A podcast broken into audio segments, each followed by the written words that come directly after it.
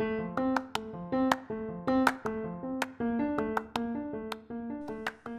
chicas, bienvenidas a un episodio más de La Idea del Amor. Mi nombre es Eliana Ruiz y si es la primera vez que estás por acá, te agradezco muchísimo. En este podcast vas a encontrar temas relacionados con psicología para la mujer. Y has llegado a el episodio número 20. Chicas, hemos llegado al episodio número 20 y esto quiere decir que terminamos la primera temporada de este podcast que se llama La idea del amor. Em, quisiera para poder eh, cerrar con este episodio hacer un recuento de todos los temas o de las temáticas que manejamos a lo largo de esta temporada para que les sea más fácil a ustedes identificarlas y también identificar si hay algún tema que sea de su, de su interés si es que no han escuchado los demás. Entonces en esta primera temporada me he basado en temas relacionados con el amor propio y también con el amor hacia las relaciones amorosas o las relaciones afectivas. En esta primera temporada van a encontrar, por ejemplo, temas eh, de qué es el amor desde una explicación objetiva, de cómo reconocer tu herida primaria, de cómo saber en dónde se encuentra o en qué nivel se encuentra tu estima personal, de cómo hacer un detox en cuanto a las inspiraciones que encontramos en redes sociales, ya sean figuras públicas o incluso páginas, cuáles sí son buenas para nuestra autoestima. También van a encontrar tips para comenzar a amarse, cómo modificar su discurso interno, que es cómo se están presentando, quiénes son ustedes. Van a encontrar cómo resignificar también la soledad y aprender a controlar sus emociones.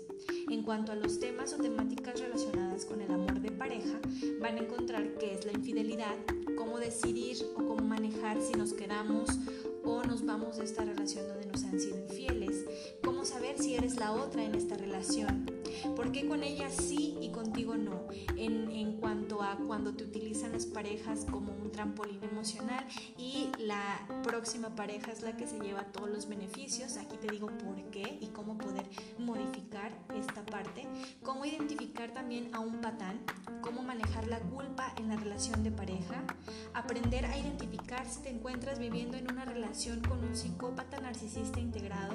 Y cómo saber si solamente te quiere para divertirse.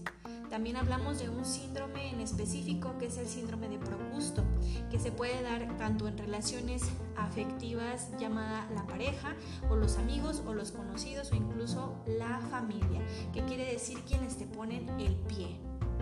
Y por último, cómo saber si te encuentras dentro de una, de una relación violenta, ya sea violenta emocionalmente o viviendo violencia física.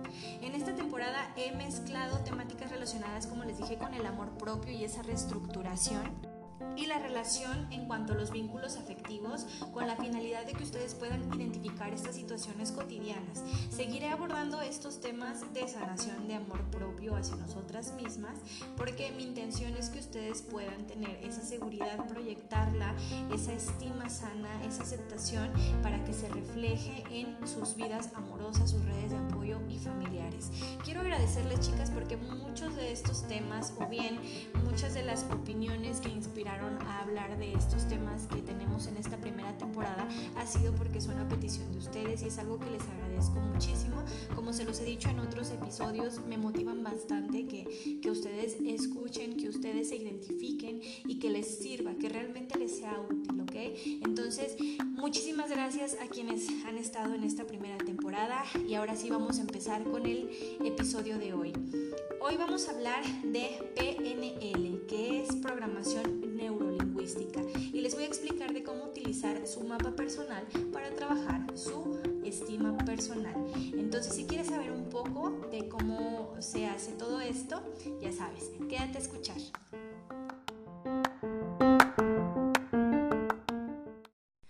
Bueno chicas, comenzamos con este episodio y les estoy hablando de lo que es PNL y de cómo utilizar su mapa personal a su favor. Entonces primero voy a empezar por explicarles a qué me refiero cuando hablo de mapa, ¿ok?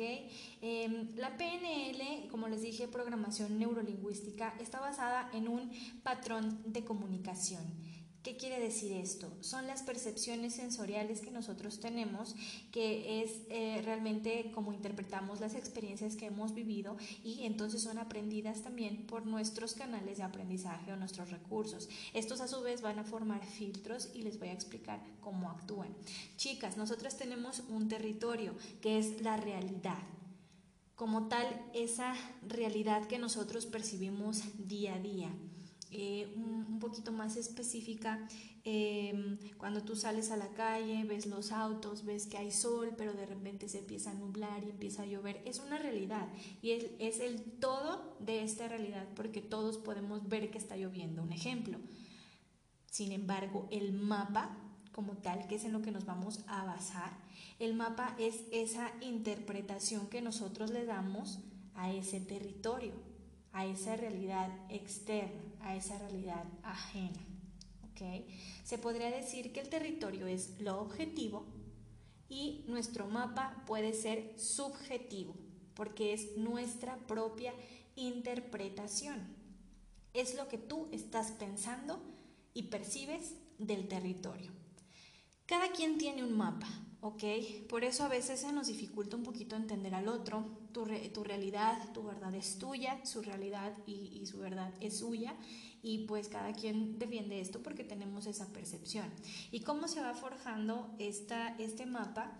En base a nuestros filtros, que son, eh, por ejemplo, nuestras experiencias que hemos tenido a lo largo de nuestra vida, nuestro sistema de creencias. También depende mucho de nuestros sentidos, como es el olfato, la vista, el oído, el tacto, el gusto. Todos percibimos, por ejemplo, los sabores que a ti te gustan tal vez no me gustan a mí y esto tiene que ver también, por ejemplo, con mis papilas gustativas o cómo nosotros percibimos eh, de forma visual lo que para ti es de una tonalidad verde, tal vez para mí es de otro tipo de tonalidad, pero al final el color es verde, que sería como ese territorio.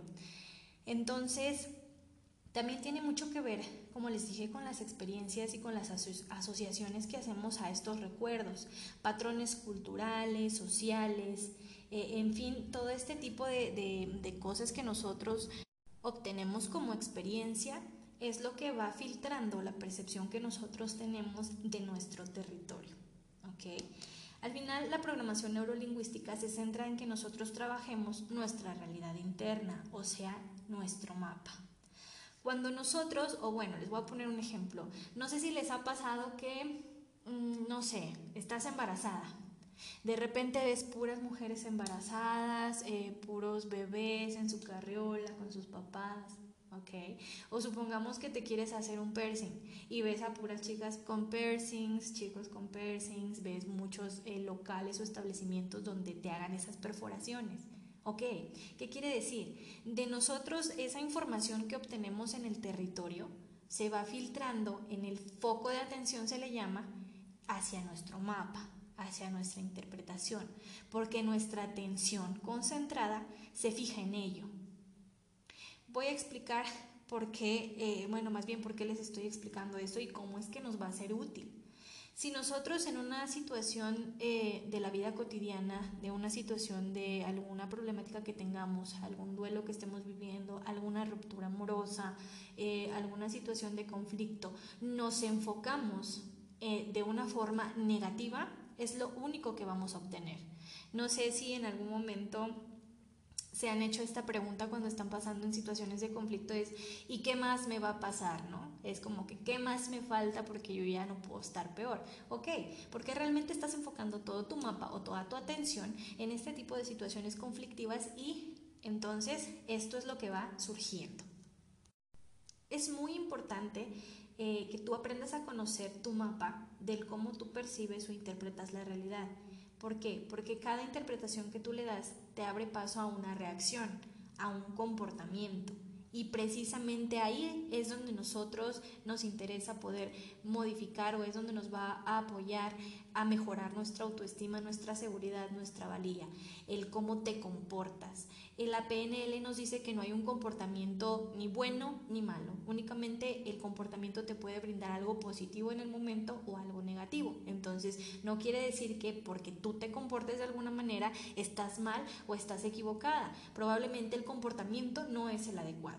Entonces, si tú aprendes a entender por qué estás reaccionando de esta forma, vas a poder anticiparte y poder elegir ese comportamiento u optar por un comportamiento adecuado para el, resultado que tú deseas. Y si tú ya estás em, empezando por ahí en ese sentido de que estás obteniendo algo negativo, es identificar el comportamiento que no te es favorable y cambiarlo. Entonces, eh, si tú logras eh, conocer este mapa, conocer tu interpretación, conocer tus filtros, identificar esos comportamientos, vas a obtener ese resultado eh, que tú deseas porque lo vas a poder modificar o cambiar. Aquí hay un, eh, voy a hacer un paréntesis porque en algún momento un paciente a mí me, me comentó esta parte de, sí lo tengo identificado, pero no puedo. Ok, si nosotros llegamos a este punto, chicas, yo les preguntaría lo siguiente, ¿realmente es que no pueden o que no quieren? ¿Por qué? Porque cuando nosotros identificamos que, tenemos que modificar, eh, o que más bien que no queremos ese resultado que en algún momento sabemos que podemos modificarlo, que tenemos que modificarlo, es cuánta disposición le estás poniendo. Si pensamos que va a suceder así de la noche a la mañana, estamos equivocadas. ¿Por qué? Porque se los he dicho en otros episodios, todo requiere de un proceso y requiere de lo juiciosa que seas para llevarlo a cabo.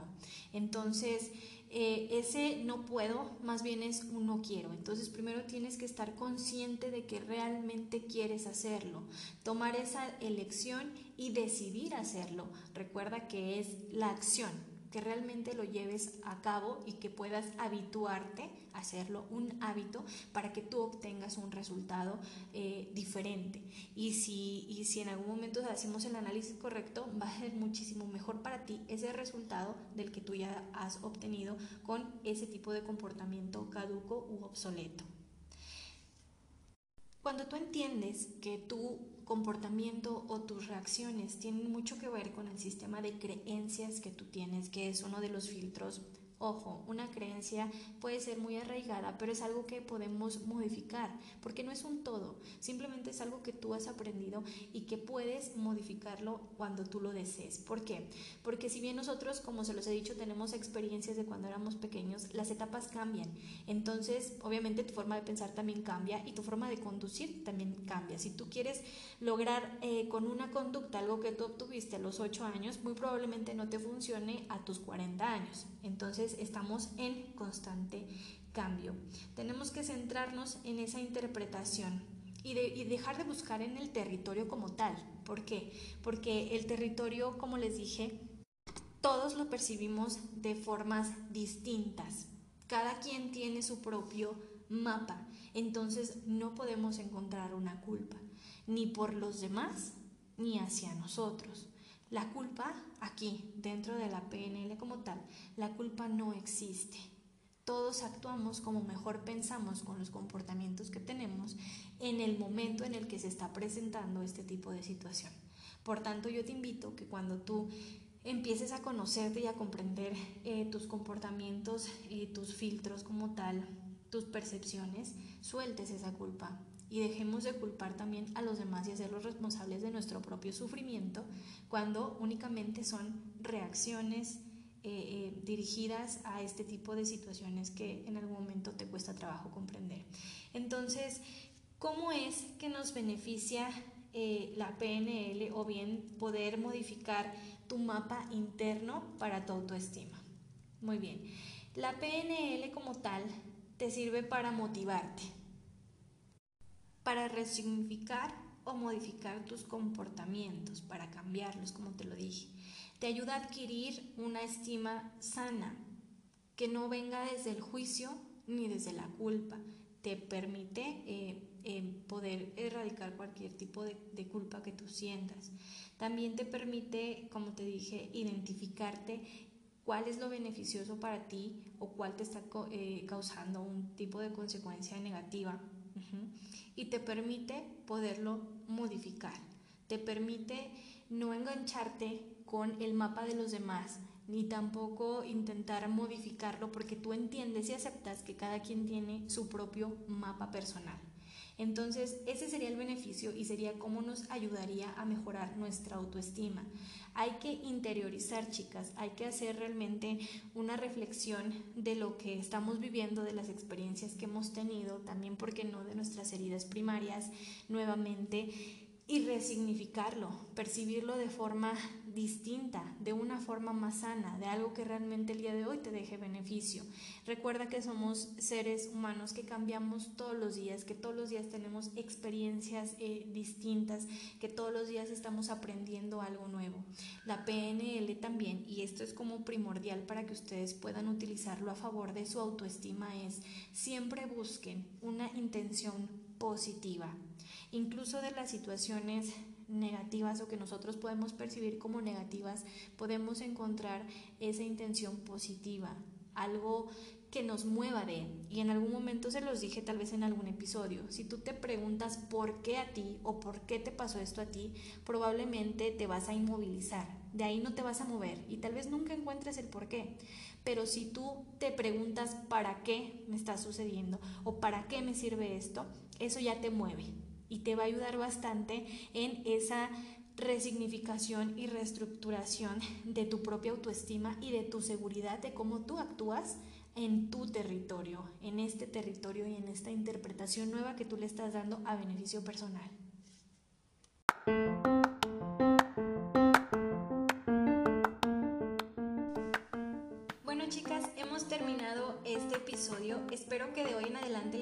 Más atención a tu mapa, dejes de buscar culpables y dejes de ser tan dura contigo misma.